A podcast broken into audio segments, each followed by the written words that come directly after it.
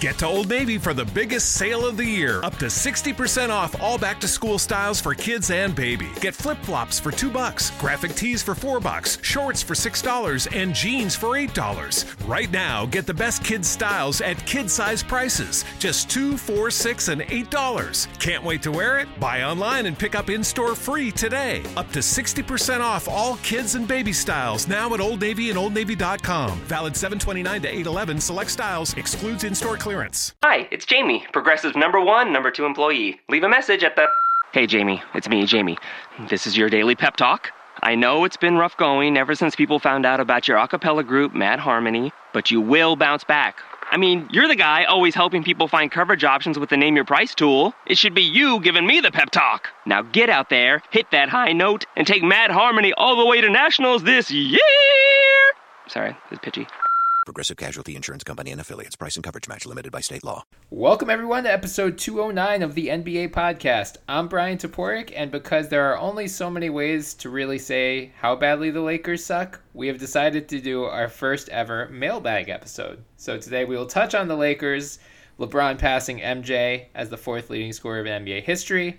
We'll have some questions about Andrew Bogut and Isaiah Thomas, and we're gonna ha- end on a really fun one about lottery teams and how bright their future is. Before we get into all of that, a reminder that you can follow us on Twitter at the NBA Pod. In our bio, you can find our Twitter handles to give us a follow as well.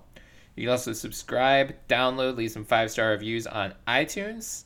And we're now being hosted on Spreaker, so check them out on Twitter at Spreaker. Joining me today, as always, is my very stable genius of a co host, Morten Jensen. How's it going, Mort? It's going well, Bryan. I am actually on the mend for the first time in a couple weeks. Nice. So that's nice. Yeah, I you, you really don't appreciate being just healthy sometimes. Right. Yeah. Until until it's taken away from you. Yeah. Yeah, exactly. Especially for a, a two week period. Right. Yeah. Well, I I'm still mad about the Sixers Bulls game last night, which we will briefly touch on thanks to one of our intrepid followers later. But let's start more with LeBron James and the Lakers because on Wednesday night, LeBron passed Michael Jordan to become the fourth leading scorer of all time. It was for such a historic accomplishment. I know Bill Plaschke of the Los Angeles Times noted this among others, but it was like a very muted celebration.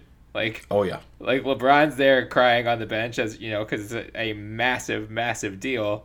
But like Lakers fans basically like golf clapped for him the whole time. Like it, mm-hmm. it felt very strange the whole the whole thing. But I I wanted to start this, and this is really my own question. Rather, we'll get into some listener questions shortly. But one is how do you think this Lakers season affects LeBron's goat case, if at all?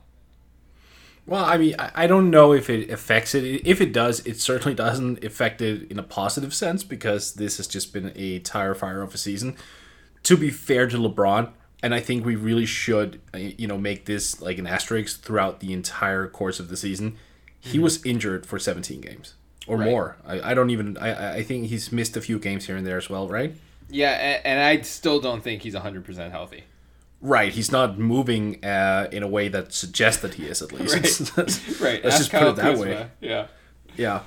So, I mean, looking at it through him being injured and the roster that was gathered around him, which was just not a way to optimize his playing style, that's that's not great things to to help him succeed. And because of that, you can't really put the blame on him fully. Right. Although there is that element as well of he absolutely signed off on all these guys. Right. Yes. which you know does carry some weight. And you know, just to to back it up a little bit and take a more holistic view of the the goat debate really it is so subjective.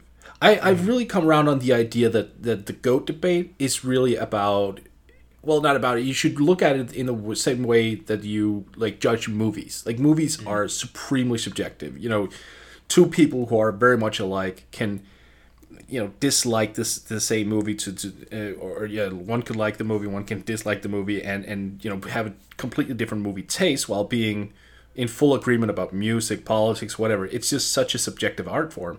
And i think the goat debate is such a difficult way to like streamline it right? Because you are have to go through eras. You have to go through players who play different positions, and, and you you sort of have to mash this all together and get a coherent response, which is just illogical to expect, in my opinion. Right. Yeah. I, I like the idea. Well, there's two like goat ideas that I actually like. Instead of declaring definitively that this player is the best player who's ever played basketball, hands down, bar none. I like Right. the idea a of separating it by generation. So you go Yes. like Wilt was the goat of his generation, then Bill Russell, then Kareem, then Magic and Bird, then MJ. Wilt over Bill? No, no, Wilt before Bill. Oh, okay. Yeah. But Um, they were in the same era, weren't they? I feel like what was a well, yeah, I guess so. Bill, Ru- I mean, yes, Bill Russell, like clearly just based on rings alone, but like you can't you can't measure Bill Russell's rings against like LeBron's rings now because there was just so much less competition and less good competition in the NBA back in the '60s than there is in the late Right. 2010s. So that's that's one challenge, as you said. You you really do have to measure it against different eras, different playing styles, so it doesn't make total sense. I also like the idea of like the greatest of all time, there being a greatest of all time and a best of all time, such that right. greatest implies like the combination of accolades plus stats plus talent plus whatever, whereas best of all time is like literally if you had to pick a basketball player in his prime among anyone in NBA history, who would you pick? And I think that kind of creates the room for, well, you could say LeBron is the best player of all time, just based on his physical dominance plus everything else he has going for him his IQ, his passing, whatever. Uh, and then MJ can be the greatest of all time. But I, I do want to, this leads me into, you know, I was thinking about like, okay, we, we all, re- we all basically assume that at the very worst, LeBron will retire as the second best player of all time, if not the best, because you know he's he's already fourth on the scoring list. He's gonna pass Kobe as early as like early next season. Oh, uh, don't tell that to Lakers fans. I know. I'm so excited. I really hope it happens in LA because if we thought yesterday's reaction was bad, can you imagine Lakers fans if LeBron in their arena passes Kobe? It will be Oh, yeah. spectacular. Um, but you know, he's like he has a very realistic chance of becoming the all-time leading scorer in NBA history. He, he's going to be atop a number of like career statistical leaderboards. So we assume he's going to be the second best. But if he retired right now, do Mm-hmm. you still think he's the second best player in NBA history? Uh, yeah, so I, I think he is. I think we are still sleeping a little bit on Tim Duncan. Honestly, mm-hmm. I think Tim Duncan should be more involved in the GOAT debate than he is. I, I think part of it is because a lot of people consider him boring mm-hmm. or he didn't play in a big market. He wasn't a guy who really drew a lot of headlines. So mm-hmm. I think he kind of gets overshadowed. But you know you have to take statistics into account. And already but if like if lebron you know knocks on wood here that it doesn't happen. But if lebron went down with a career-ending injury right now he in my opinion would still be the greatest statistical player of all time. Like statistics goat if that mm-hmm. makes sense. Yeah. Um, whether he would have enough on his his resume to warrant number two all time, there's definitely a case to be made. I mean, thirty-two thousand plus points. Uh, uh, yeah, I already went into the stats, but like you know, three rings. Um, just a competitor all around, eight straight finals. Obviously, like all star for what? Like I, I'm putting up his fifteen time all star. You know, fourteen time All NBA, three time MVP. No, four time MVP, three time All Star MVP yep. yeah, yeah, I mean, you can't like legitimately sit there and go, well, no, undoubtedly no. I mean, it's it's Right. certainly a debate, Right. um, and a, a couple more years to this where he's averaging his very usual twenty-seven, eight, and 8 Then yeah, he p- should pretty much log it up. I, I, I, you know, it's such a difficult conversation because it, it comes down to also what you expect out of a basketball player and what you value individually, right? Because LeBron is, I know he just passed Mike on the scoring list, but he is more of a playmaker and play initiator. Right. And I think that I think there's a wrong perspective in play when it comes to LeBron and Mike. It feels like everyone is trying to pin those two up against each other, whereas mm-hmm. I don't look at LeBron as a Mike copy. I look at him as a hybrid between Grant Hill, Scottie Pippen, Magic Johnson, and Karl Malone. Mm. I mean, he's more in that vein. So how do you compare that type of player, which is like unusual, obviously, because when you can compare Magic Johnson, uh, when you can combine Magic Johnson and Carmelo, I mean, you got something very special, right? But right. but Mike was just he was different. Like he was his own cat. Like Kobe tried emulating Mike. Kobe Kobe was the Mike copy, and you know what? There is not a single person out there with respect for himself who would choose Kobe over LeBron or, or over Mike, obviously. Except so Lakers fans. No, that no, I, I think a lot of Lakers fans are, and, and I also said respect for themselves. You know, most Lakers fans with respect for themselves. No, I mean you have the Kobe stance, but they should just be disregarded in this case. Right. It's there's just so many levels to this debate. Yeah. Yeah. I, I mean, I, I don't know where I stand on it, truthfully, but where do you come in? Like second all time? Yeah, I think. So. I mean, Hmm? I, I was toying between second and third. I was thinking Kareem would still be second, but then I really go to think about it, and like he LeBron, in all likelihood, is going to be on the, an All NBA team this year. He's we talked about it a few weeks ago. He's not going to be on the first team for the first time in eleven seasons, which is already a remarkable accomplishment. He's been a first team All NBA Right. forward for more than a decade. But I Yes. saw earlier today that if he hits 15, that he ties the most of all time. You know, he so he would tie even if he retired today, he would tie the most All NBA selections of all time. He's the only player in NBA history to be top 10 in points and assists.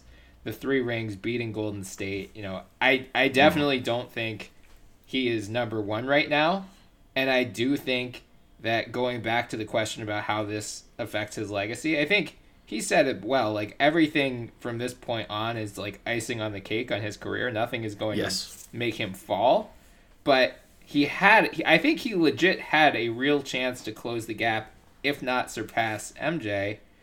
And I think going to the Lakers is not going to help him in that regard, just based on how this season is going, based on the early rumblings from free agency that they're like not going to get. Most likely, they are not going to get a Kevin Durant or a Kawhi Leonard or a Klay Thompson or even a Kyrie Irving. So there's mm-hmm. not necessarily a reason, short of them somehow getting Anthony Davis plus another superstar free agent, which just doesn't seem to be in the cards this summer. There's no real reason to expect them to be a legit title contender, if not title favorite, next year. And then by that point, you know, LeBron will be 35 going on 36.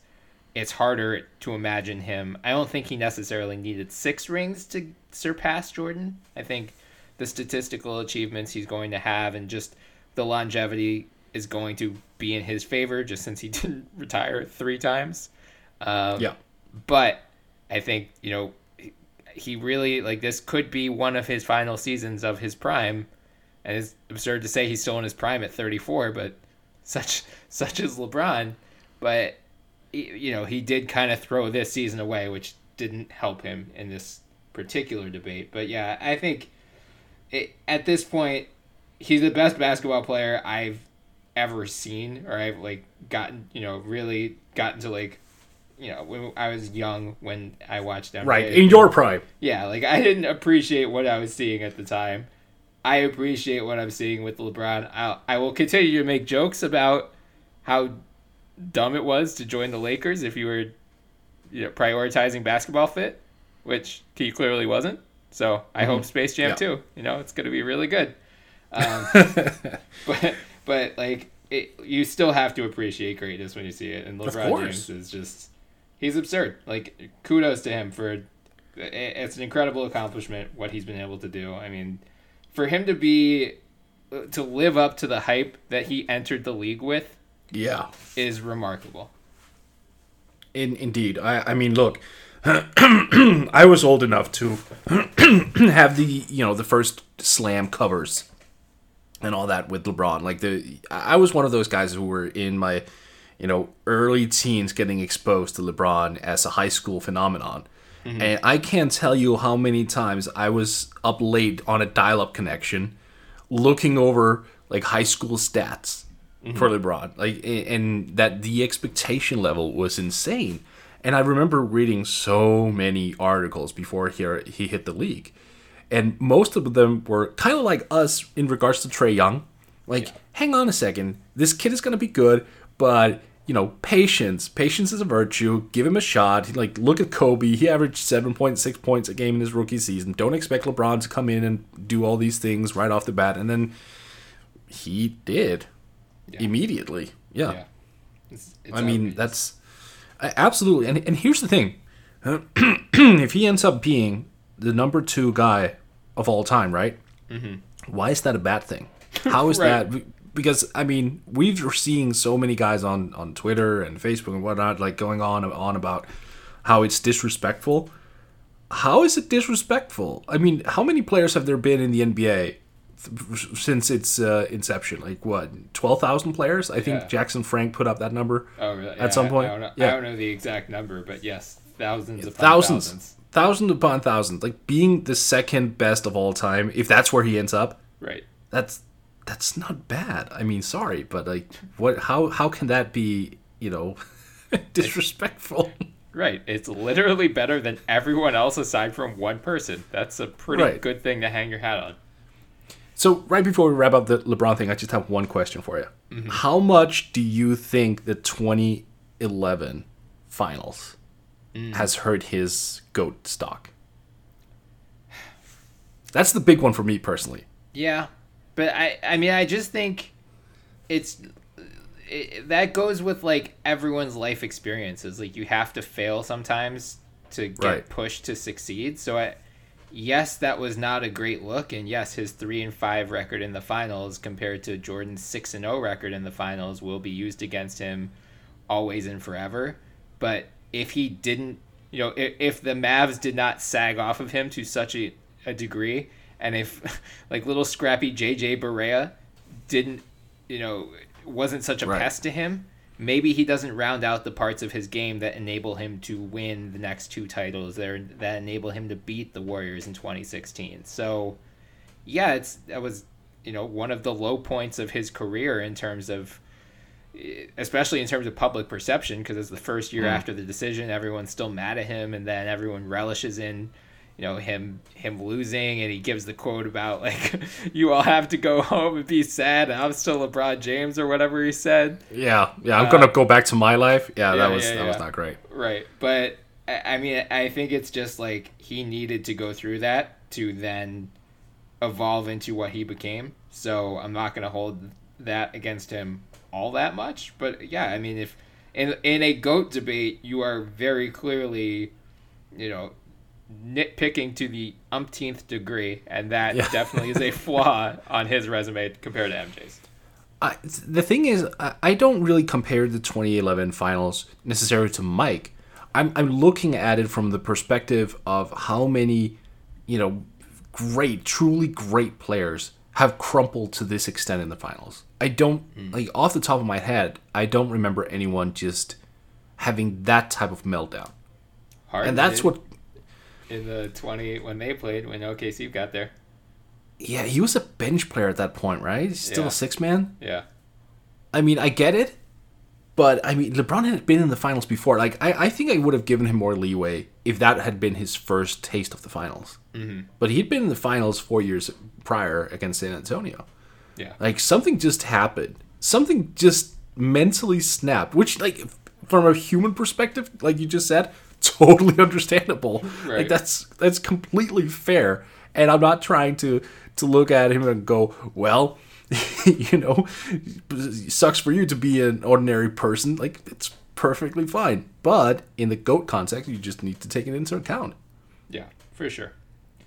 Get to Old Navy for the biggest sale of the year. Up to 60% off all back to school styles for kids and baby. Get flip flops for 2 bucks, graphic tees for 4 bucks, shorts for $6, and jeans for $8. Right now, get the best kids styles at kid size prices. Just 2 4 6 and $8. Can't wait to wear it? Buy online and pick up in store free today. Up to 60% off all kids and baby styles now at Old Navy and OldNavy.com. Valid 729 to 811 select styles, excludes in store clearance. Get to Old Navy for the biggest sale of the year. Up to 60% off all back to school styles for kids and baby. Get flip flops for 2 bucks, graphic tees for 4 bucks, shorts for $6, and jeans for $8. Right now, get the best kids styles at kid size prices. Just 2 4 6 and $8. Can't wait to wear it? Buy online and pick up in store free today. Up to 60% off all kids and baby styles now at Old Navy and OldNavy.com. Valid 729 to 811. Select styles. Excludes in store clearance. Well, we we've spent enough time saying nice things about LeBron, so let's move into our first mailbag question because we actually you and I got into a fight about this over DMs before we even got this question, which is perfect. Yeah. Uh, but this one comes, and I'm sorry if I botched the pronunciation of your name, but I believe it's Nikolche Kolev. Uh, he asked if the Lakers don't get Anthony Davis, KD, Kyrie, or Klay this summer, would or should they consider trading LeBron? So let's start with should they. Okay. Are, are we ignoring the whole clutch sports angle on this one? No, you have to. Okay, you have to- okay. You have to take that into account. You, eh, we have right. to take everything into account. We have to think and okay. Um, for the right package, yes, they should. Honestly, like if someone offers Zion for LeBron, yes, they should. Absolutely, they should because that would be the one, you know, superstar young core that could actually make their current young core a little bit better, just to round it out. They would have a legitimate team in two or three years. And besides, like you alluded to just ten minutes ago, he's thirty-four and he's going to be 35 pretty soon or well pretty soon but yeah it's it's just not in the cards for him from an age perspective to fit with the young core so if they mm-hmm. strike out on all these guys like what are you doing then you need to find something else and if zion is on the table yes you should trade him regardless of the clutch sports angle which means and, and i'll let you explain that actually because mm-hmm. that was your point Yeah. Well, I I just think either would or should. Should they? I mean, yes. If you're treating this like NBA 2K and you're looking at it at it just from an on-court perspective, an age perspective, a salary perspective, you're right. He doesn't align with the rest of their core. Uh, and if you're not gonna trade some of those guys, if you don't get Anthony Davis, say they try to like trade for Bradley Beal or Blake Griffin or Andre Drummond or whoever next year, if you're not gonna do that, then it makes no sense really. I mean, LeBron can like teach these guys good habits in theory, but him loafing around on defense is not doing that. So yes, in theory, they should trade him or at least pursue, you know, take offers and silently shop him. But Lord, like God help them when that first when that first leak happens, because he's going to rain holy hellfire on that franchise after that. But you also have to figure clutch sports angle. Anthony Davis is also a clutch sports client. ben simmons Ben Simmons is a Clutch Sports client. They- are angling to get Davis, if not this summer, as a free agent in 2020. You do not have to read too hard into the tea leaves to figure that Ben Simmons will eventually be a target of theirs as well. So, unfortunately, Clutch Clutch Sports basically runs the Lakers right now. They just have to bow to the whims of Clutch Sports, and you you can't you know if LeBron to- decided to join the Lakers for off-court reasons. He just wanted to be in LA. He wanted his family to move in, be in LA for a long time. You know, he signed a three plus one deal. It's not one of these one plus ones Right. where he's he's like putting pressure on the team. He he committed to the Lakers. This is goes into the would they? I I think they know the perception of trading LeBron after one season would just be so bad. Like the the oh, yeah. optics of it would be so bad that they can't possibly consider it. Even though, like I, I mean, I agree. Like if you're just looking at it rationally, then there is an argument for it. But if you take the the off court factors, the clutch factors into account, there's no way.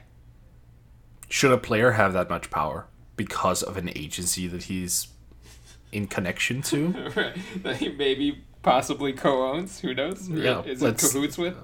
yep. Uh, Allegedly.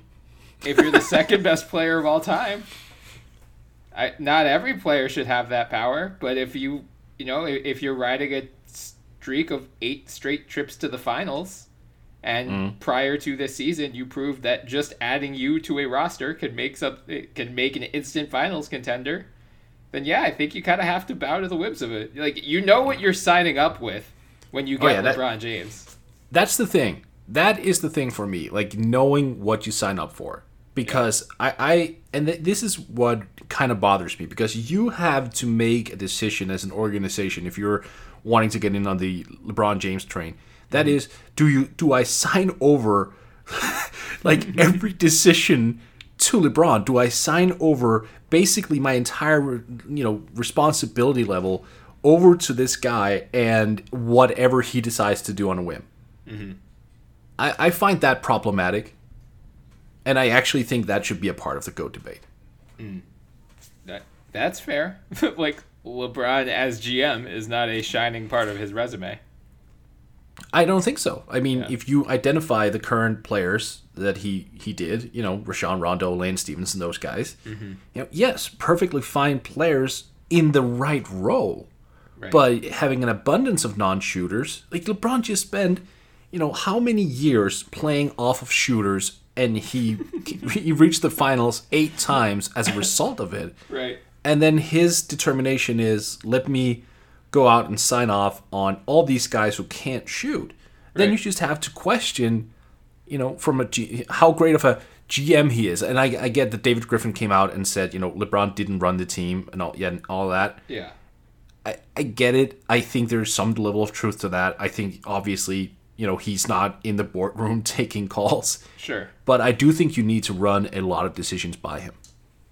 J.R. Smith does not get a four-year, fifty-two or fifty-seven or however million, many millions of dollars right. he earned. He does not get that contract if he is not a Clutch Sports client aligned with LeBron James. Exactly. And, and Tristan Thompson, I think he got like five years, eighty-five million, something like that. Something like that. It was ridiculously yeah. overpaid. Yeah.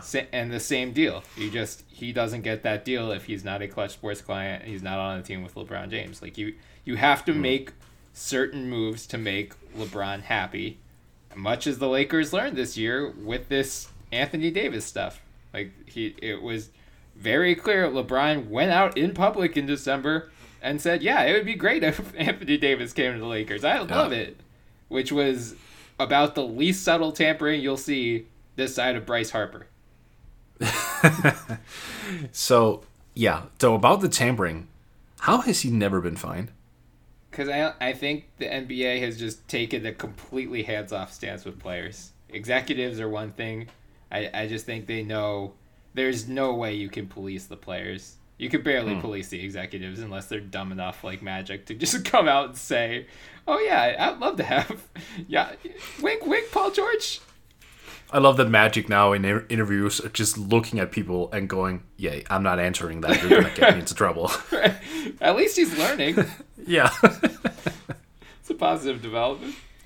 Uh, okay, so let's move on from LA talk for a bit. We'll go upstate in California, and this is this one's from Andy Bailey. Get to Old Navy for the biggest sale of the year. Up to 60% off all back to school styles for kids and baby. Get flip-flops for 2 bucks, graphic tees for 4 bucks, shorts for $6 and jeans for $8. Right now, get the best kids styles at kid-size prices. Just 2, 4, 6 and $8. Can't wait to wear it? Buy online and pick up in-store free today. Up to 60% off all kids and baby styles now at Old Navy and OldNavy.com. Valid 729 to 8 811 select styles excludes in-store clearance.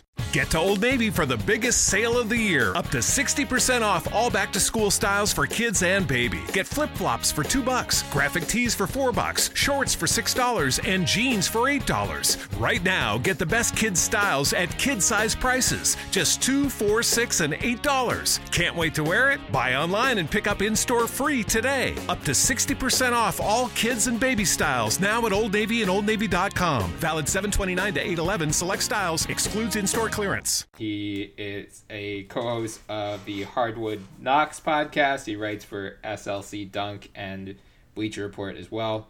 Uh, he He's asked, more famous than us. Let's just put yeah, it that way. Correct. He actually, Considerably. He actually wrote. Speaking of, he wrote a great piece for BR today about, or I guess it went up last night, but uh, on LeBron statistically having a better goat case than MJ. So everyone, everyone, go check out that piece from Andy, uh, especially MJ stands if you want to get mad and yell at him in his mentions. So Andy asked, Thank Andrew you for the question, Andy. We just directed a ton of stands towards you. Yeah, right. Well, right. Oh, as if he wasn't already dealing with that all day. Come on, he knows what he did. Um, Andy asked, "Will Andrew Bogut effectively replace DeMarcus Cousins by the finals?" And so, to preface this, I should just say that Josh, when he was on a week or two ago, he and I spoke briefly about Cousins, but this was before the Bogut signing happened. So let's talk about the biggest Pizzagate fa- fan in Australia, Andrew Bogut. All right. Well, let's hope not. Let's hope not that Andrew, you know, that Bogut has to replace Boogie. And when I say that, I don't mean in the sense of, you know, uh, Andrew Bogut being the better player or whatever. I'm saying it because I think Boogie is still coming off a major injury and is right. improving and needs to regain his touch in the NBA. And I hope for his sake that he returns to being at least similar, a similar type of player that he used to be. Mm-hmm. Um, it wouldn't behoove, or it wouldn't benefit, I should say, Golden State to have Andrew Bogut starting over Boogie. Right. Simply because Boogie is by far the better player. Right now, he's just.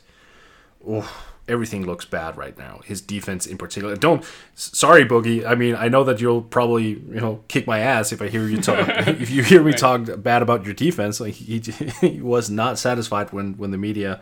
Uh, pointed out to him that he had struggled defensively. He did not agree with that assessment. Uh-huh. Uh, I, I think it's fair to to say that he has, and it's been a significant problem because he's been slow and, and for understandable reasons. I mean, coming right. off an Achilles tear. I mean, for crying out loud.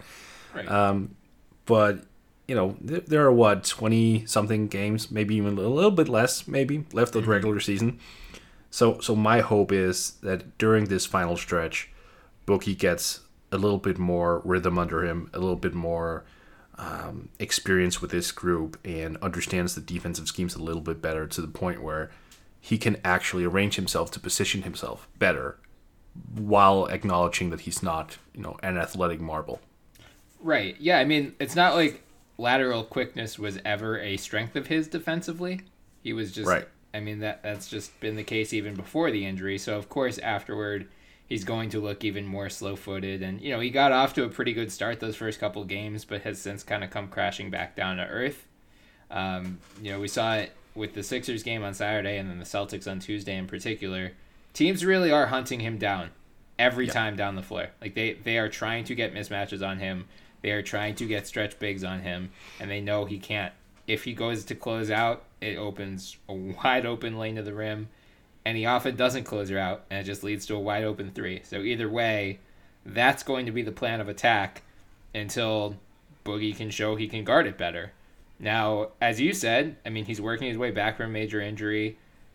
We have to give him time. Maybe he does. Maybe it is just a matter of timing, and maybe he just needs to get more comfortable with his teammates. I think we often underrate how long it takes to develop chemistry, especially defensively, and knowing when to switch, when not to switch. What you know, what your strategy is.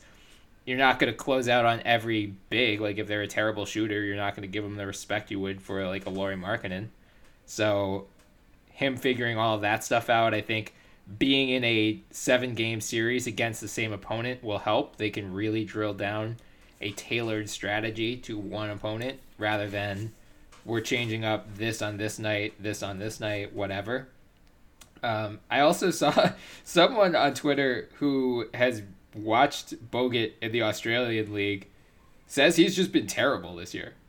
Like we don't know what Andrew Bogut looks like right now. We we can't assume he's the same player he was a few years ago when he was useful for the Warriors, but I kind of think ultimately this was a trick question from Andy because I think when it comes down to it, neither Boogie nor uh, Bogut are going to be on the floor.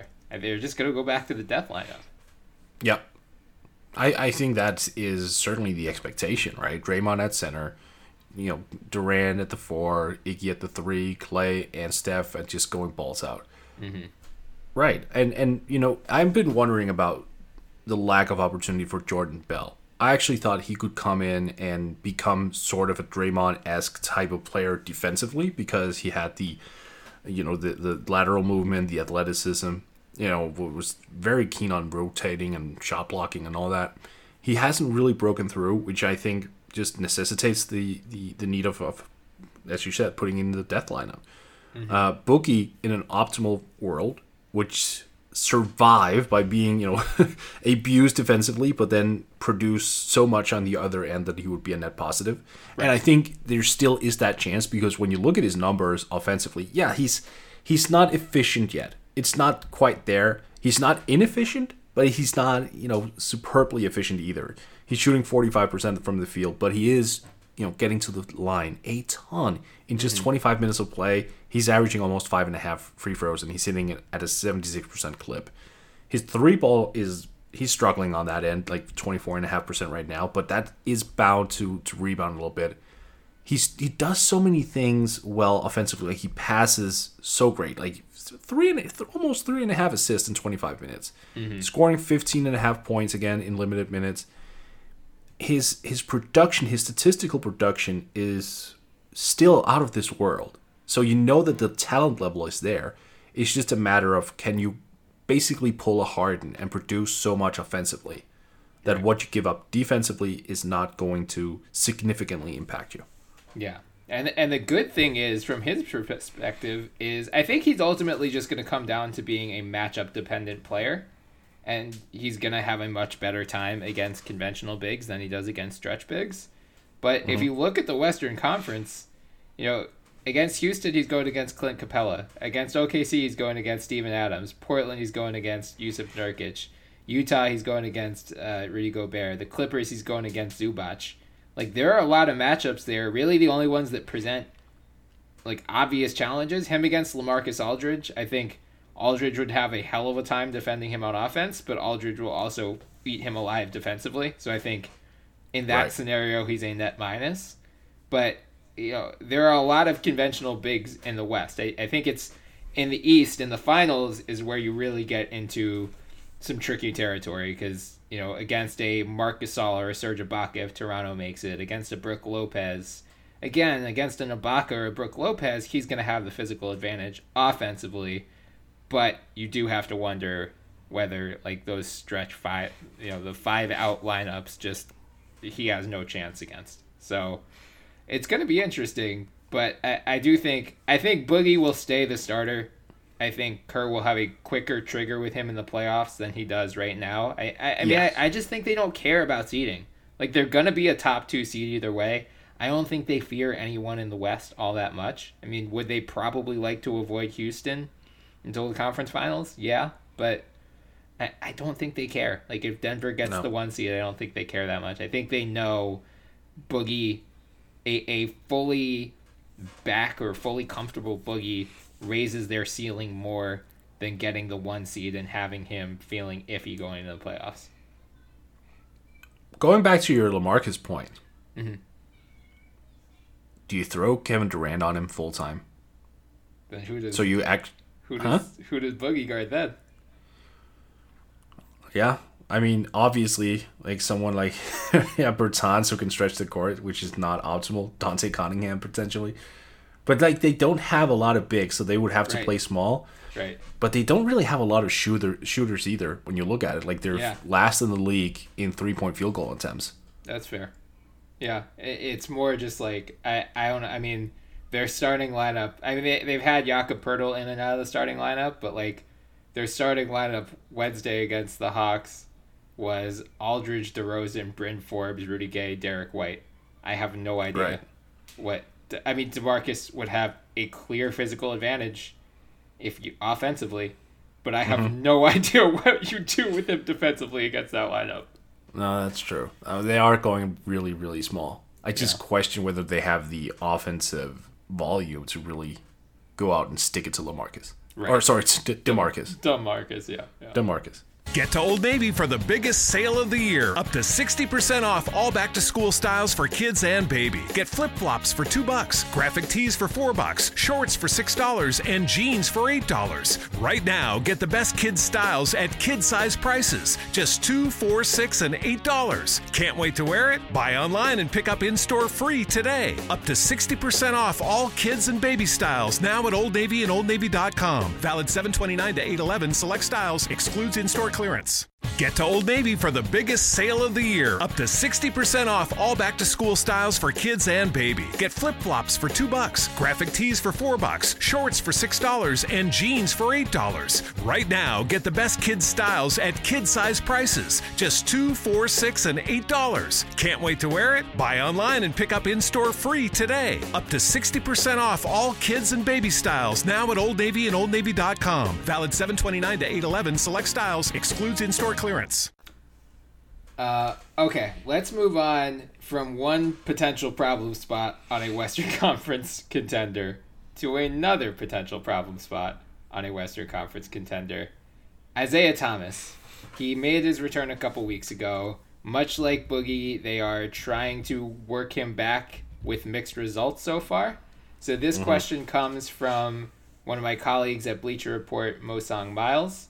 Uh, he asked if Isaiah Thomas can help Denver make make it to the Western Conference Finals, and how re- realistic of a shot do they have to get there? Well, he can help them if we are not looking at the current season stats, and if we assume, if we apply the same logic that we did to Demarcus in terms of, you know, getting getting his feet under him and getting some time to get acclimated to the roster, that's definitely going to help him. I mean, we mm-hmm. can't deny the talent level of Isaiah Thomas. The thing is, he's getting older. He just come off. He's just coming off major injury. He is only five foot nine, so defensively he's a train wreck. As always, that he, even fully healthy and in his prime, he was also a train wreck defensively. Mm-hmm.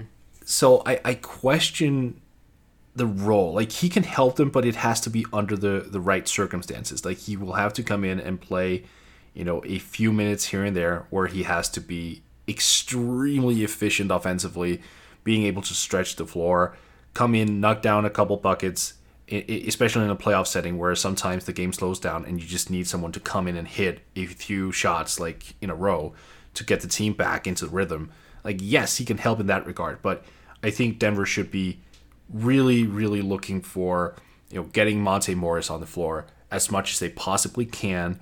And they should have a very short leash with Thomas. Like, yeah, fine, give him a shot to go out there and see what he does. If he comes out and he knocks down like two or three jumpers and he's looking good and he moves well offensively, and you can sense that, okay, he's going to be a difference maker offensively tonight, sure, extend his minutes a little bit. But as soon as he slows, shows any sign of not being a, an efficient uh, addition to the team, then you yank him and just extend minutes to to Monte and Jamal Murray and Gary Harris. Yeah, I feel like everything we just said about Demarcus Cousins probably applies to right. Isaiah Thomas as well. Uh, to your point, I mean, so Mike Malone came out on Monday and said, you know, he, he basically just stood and took a bullet for Isaiah and said, Mm. You know, mm. he's played six games since he missed 11 months. Will he be the player that he was two years ago when he was MVP candidate? No, he won't. I don't expect him to be, but I think he can be a positive impact on our team. He he said, I don't want anybody on our team ever becoming a scapegoat for our collective problems. It's never one guy, and that's a narrative that I want to make sure is not out there. All of that I think is true, and again, much like Boogie, I think Denver is so far ahead of everyone else in the West. They have a four game lead over Houston, OKC, and Portland right now. Mm-hmm. I I mean, ideally, I think they would like home court over the Warriors in the finals or Western Conference Finals, just because you you want any advantage you can get, and particularly Denver with the altitude. They're twenty seven and six at home, only 16, 15 on the road. So, you know, I I think it, it would behoove them more than the Warriors to really make a push for that one seed. But I do think these last, you know, 18 or so games are also all right, we just got our starting five back. Now we have Isaiah Thomas back. Let's get these guys comfortable with one another. Let's get as you as you said, let's get Isaiah Thomas's feet back under him.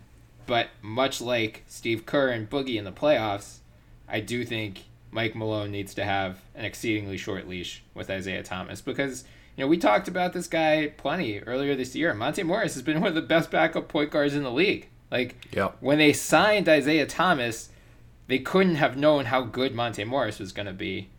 But now that you've seen Monte Morris unleashed, you can't put the genie back in the bottle. Like it, it would be reckless. Nor, nor would you want to. Right. yeah, I, I mean, it would just be negligence to like to put Isaiah Thomas in permanently over Monte Morris just hmm. because he's a veteran and he's been there before. Like, if Monte Morris is the better player right now, you got to go with the guys who are going to help you win the most games. Like, could Isaiah Thomas get hot one game, score 20 points off the bench, and swing a playoff game or even a playoff series? Sure. But hmm. who do I trust to be the more steady presence right now? It's Monte. Yeah. Oh, undoubtedly. Undoubtedly.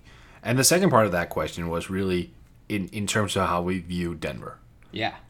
Yeah, Right. I, I like this one because look, we, we I mean, we were high on Denver coming into the year. We've stayed high on Denver the whole time, but I, we haven't. I mean, for the number two team in the West right now, we really haven't spent that much time going in on their playoff prospects, other than they're very good. Yeah.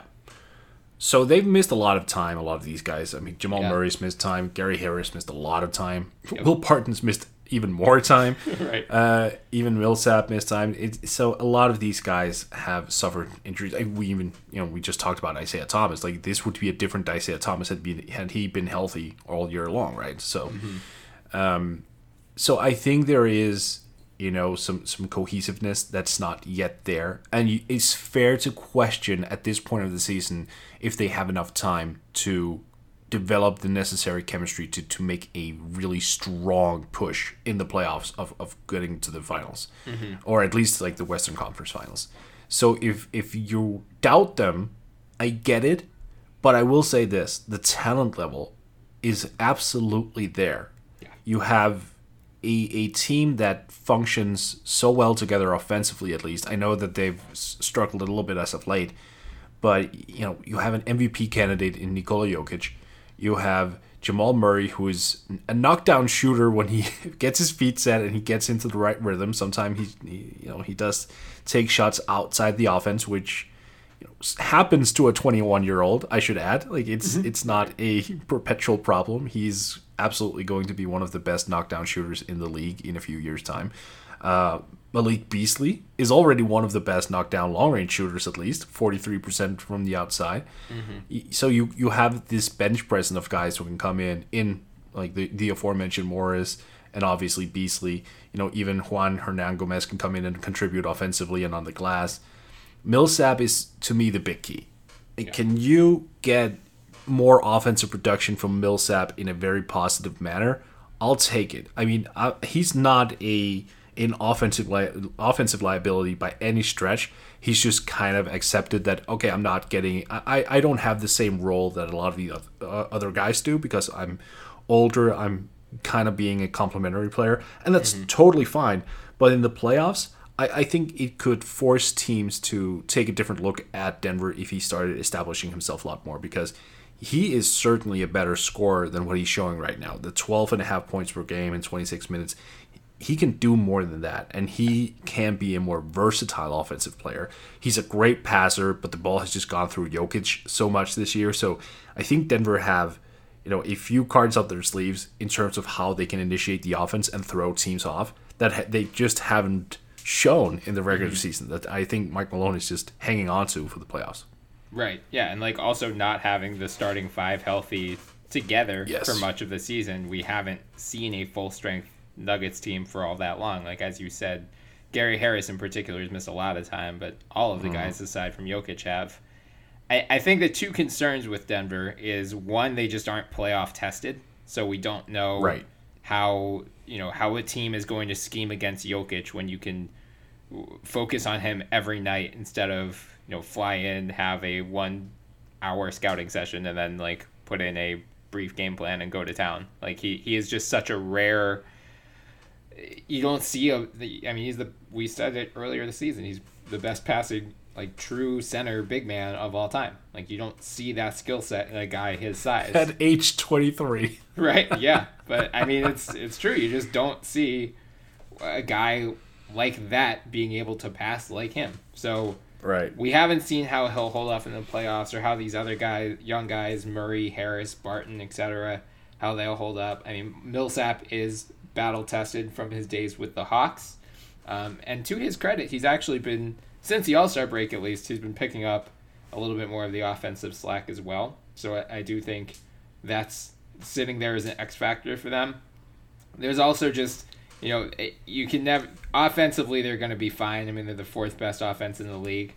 They're tenth on the season in terms of defense, but they've been flimsier as of late. So you do have to wonder if they go up against Houston, OKC, Portland, one of those teams in the second round in particular, how they how they'll fare.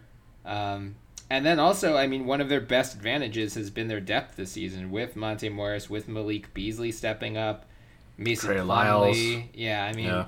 like they they've had a lot of guys make big impacts off the bench, but do they have the star power? You know, star power tends to be prioritized in the playoffs. Rotations shorten, et cetera, et cetera. We, you know, some teams have proved that's not always the case. You can ride a deeper bench into a lengthy playoff run, but do they have the top end talent that they know they can count on in late game situations? Do they have a go to guy? We just haven't seen it. So I think they have a legit shot of making it to the Western Conference Finals, but I'm not going to pencil them in there yet just because I think with them and with everyone not named Golden State in the West, it all comes down to matchups. I think there are teams they would mm-hmm. do very well against in a seven game series, and I think there are teams that would pose some unique challenges for them. So we'll just kind of have to see how the playoff bracket shakes out. Like right now, they would get the Spurs in the first round. I would I would comfortably pick them over the Spurs, and then it would be the winner of Houston and Utah, and that's that's where things get a little tricky. Yep.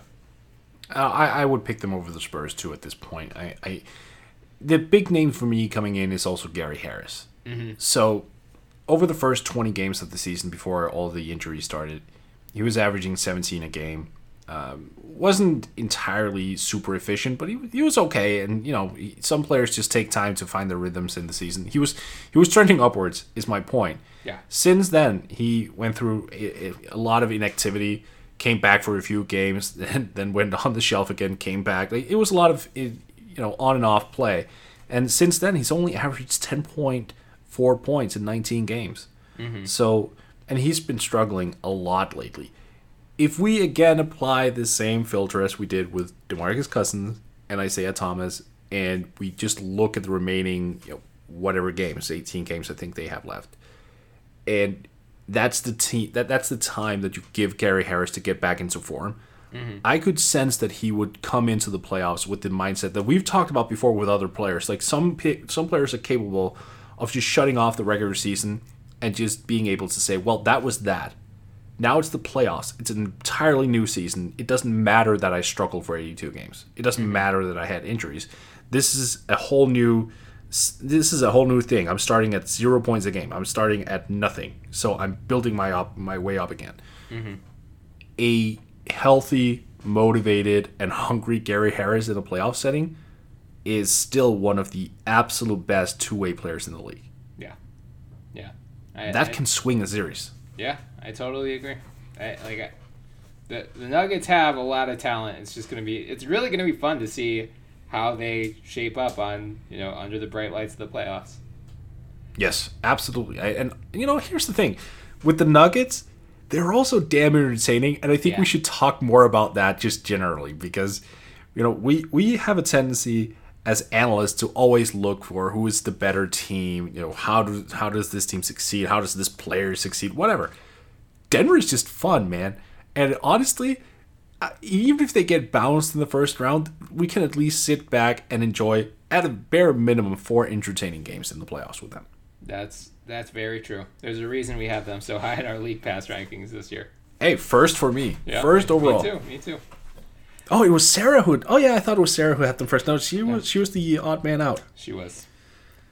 Uh, let's wrap up with this th- this question from Dan Favale of uh, he writes for Bleacher Report. He's a deputy editor at NBA Math. He co-hosts the Hardwood Knocks podcast. Get to Old Navy for the biggest sale of the year. Up to 60% off all back to school styles for kids and baby. Get flip flops for two bucks, graphic tees for four bucks, shorts for six dollars, and jeans for eight dollars. Right now, get the best kids styles at kid size prices. Just two, four, six, and eight dollars. Can't wait to wear it? Buy online and pick up in store free today. Up to 60% off all kids and baby styles now at Old Navy and Old Navy oldnavy.com. Valid 729 to 811. Select styles. Excludes in-store clearance. The Starlight Lounge presents an evening with the Progressive Box. Old moon, yeah. That's Hugo tickling the ivories. He just saved by bundling home and auto with Progressive.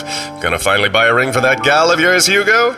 Send her my condolences. Hi-oh! This next one's for you two. There's a burglar in my heart. Thank you. Progressive Casualty Insurance Company and affiliates. Discounts not available in all states or situations. With Andy Bailey from earlier. This one like broke my brain when I really tried to start thinking about it. He asked, "Which five lottery-bound teams have the brightest futures, and are the Lakers even one of them?" Mm-hmm.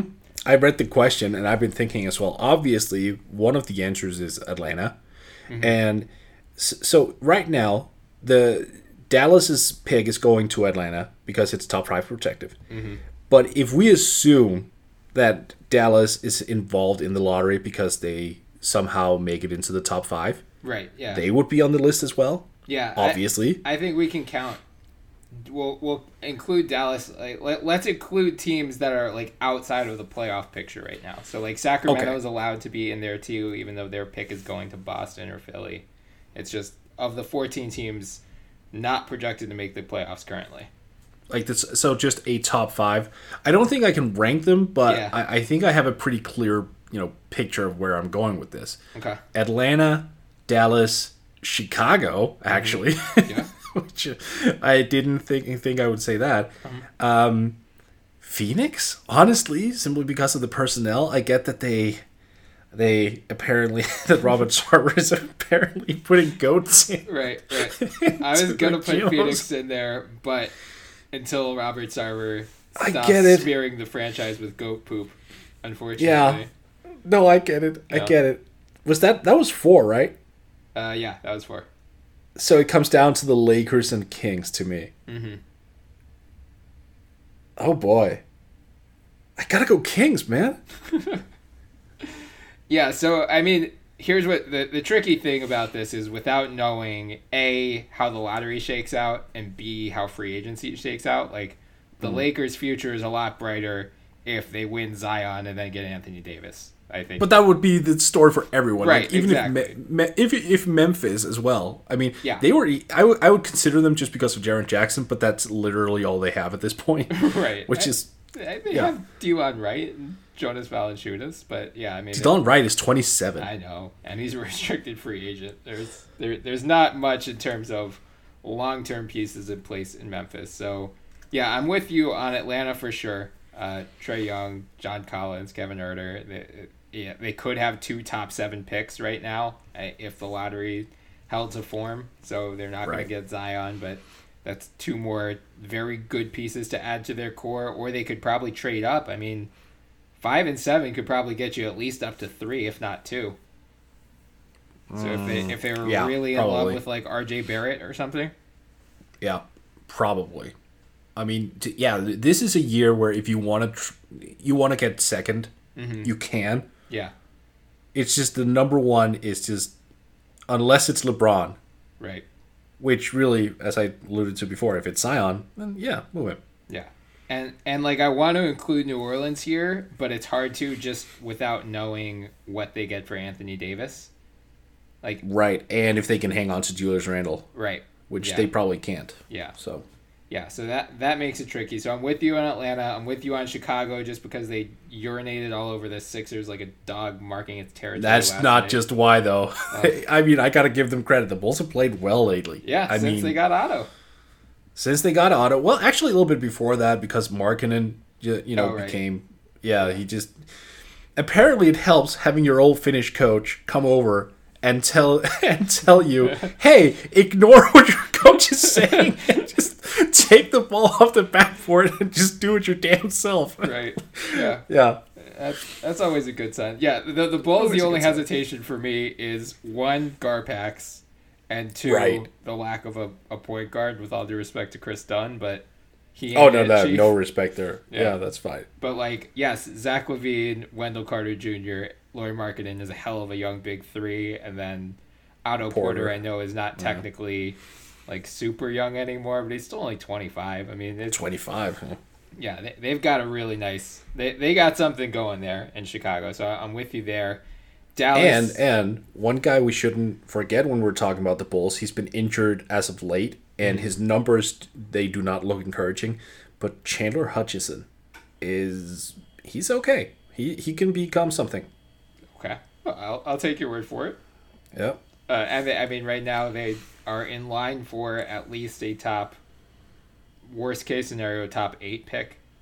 So Right. that, that's going to Yep. give them another chance to add to that young core, which would be good. Um, Dallas, I'm with you. Luka and Porzingis, they they literally don't have anything else of real import. That I want them to get Zion so bad. They have a six point eight percent chance. I know. Yeah, I think my favorite Zion locations are Atlanta, Memphis, and Dallas. Yep.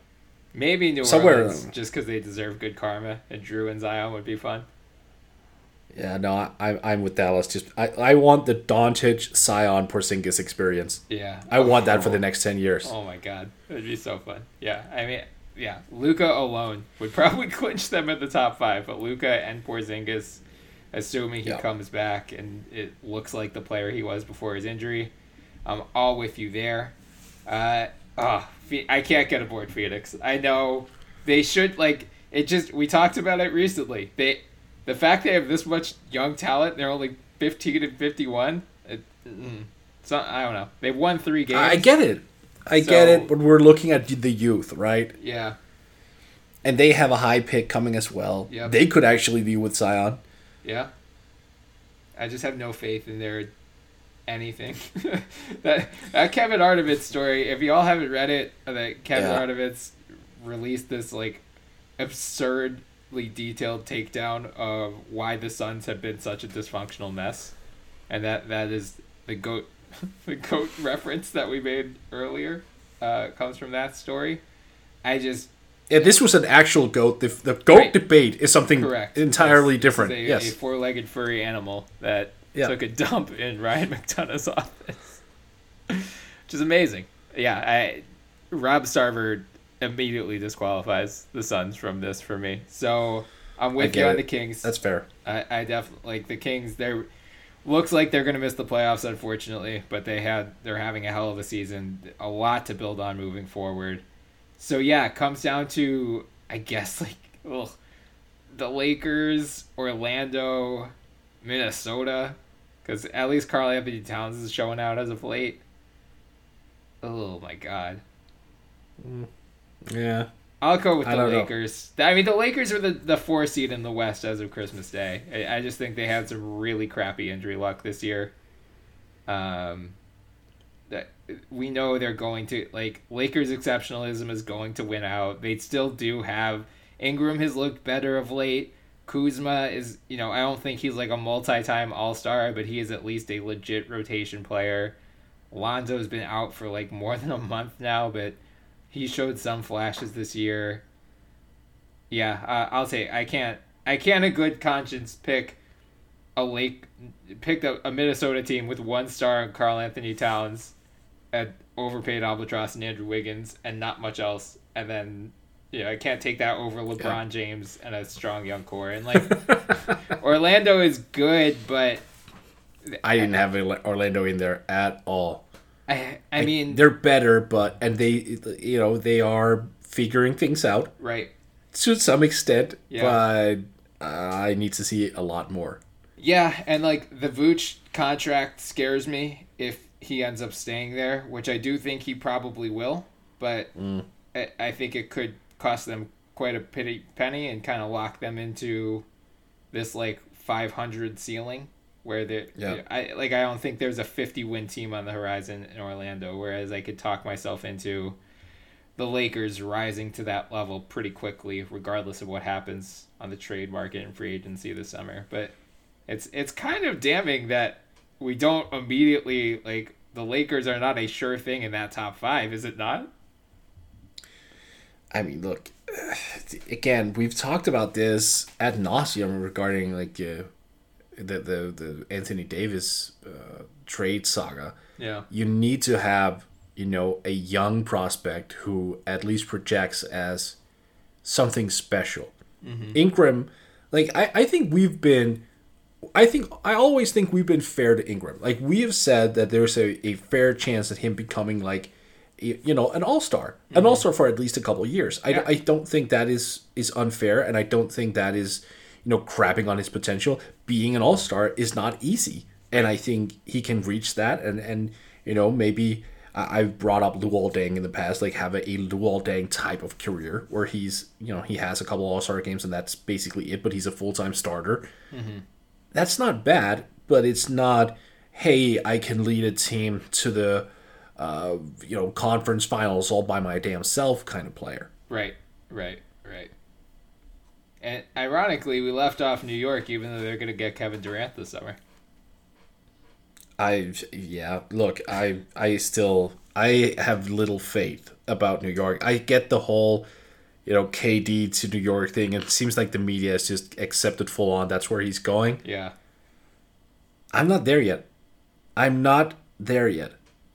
I just think this is it's so similar to the LeBron to LA rumors that I think at a certain point we just have to accept it. Like you know how like Windhorst said he had an inkling all year that LeBron was going to go to LA, but he couldn't like mm. report it 100%.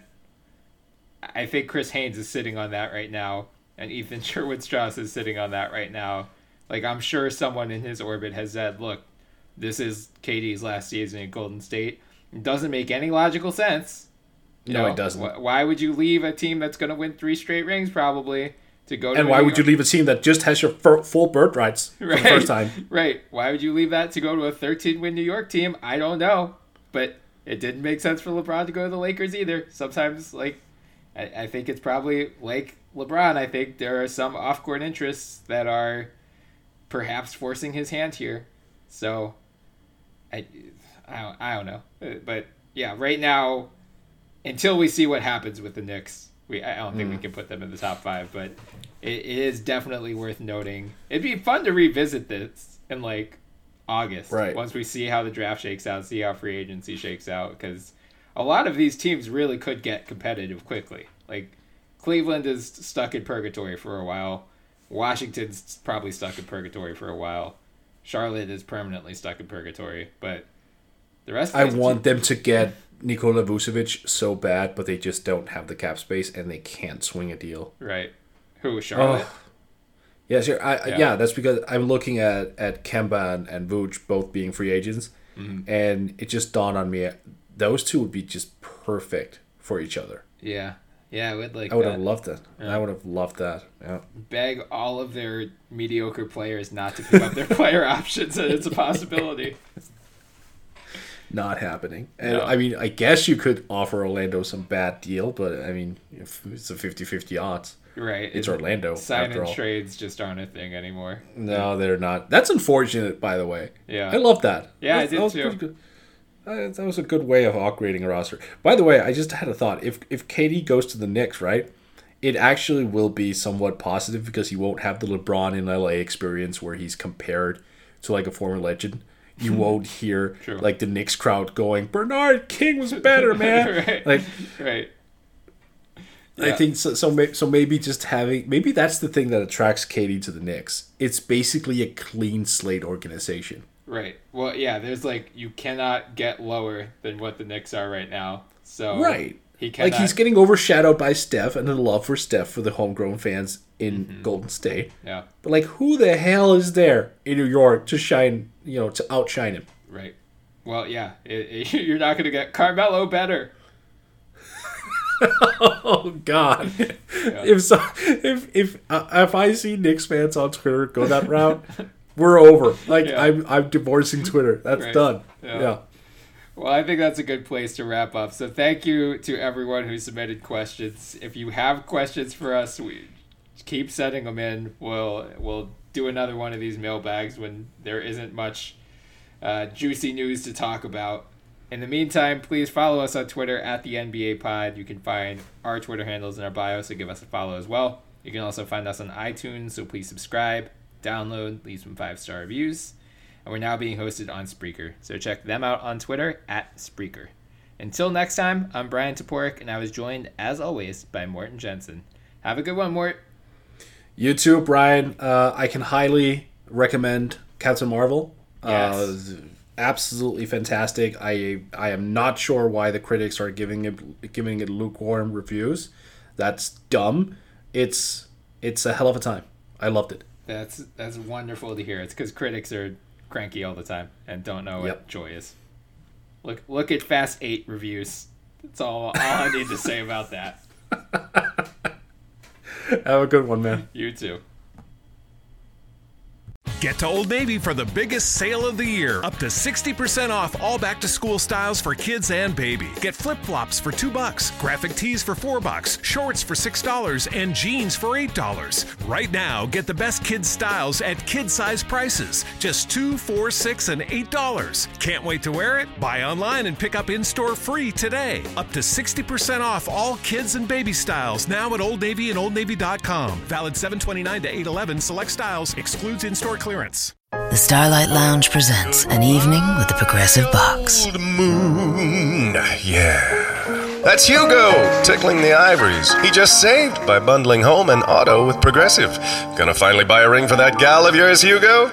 Send her my condolences. Hi-oh! This next one's for you two. There's a burglar in my heart. Thank you. Progressive Casualty Insurance Company and affiliates. Discounts not available in all states or situations.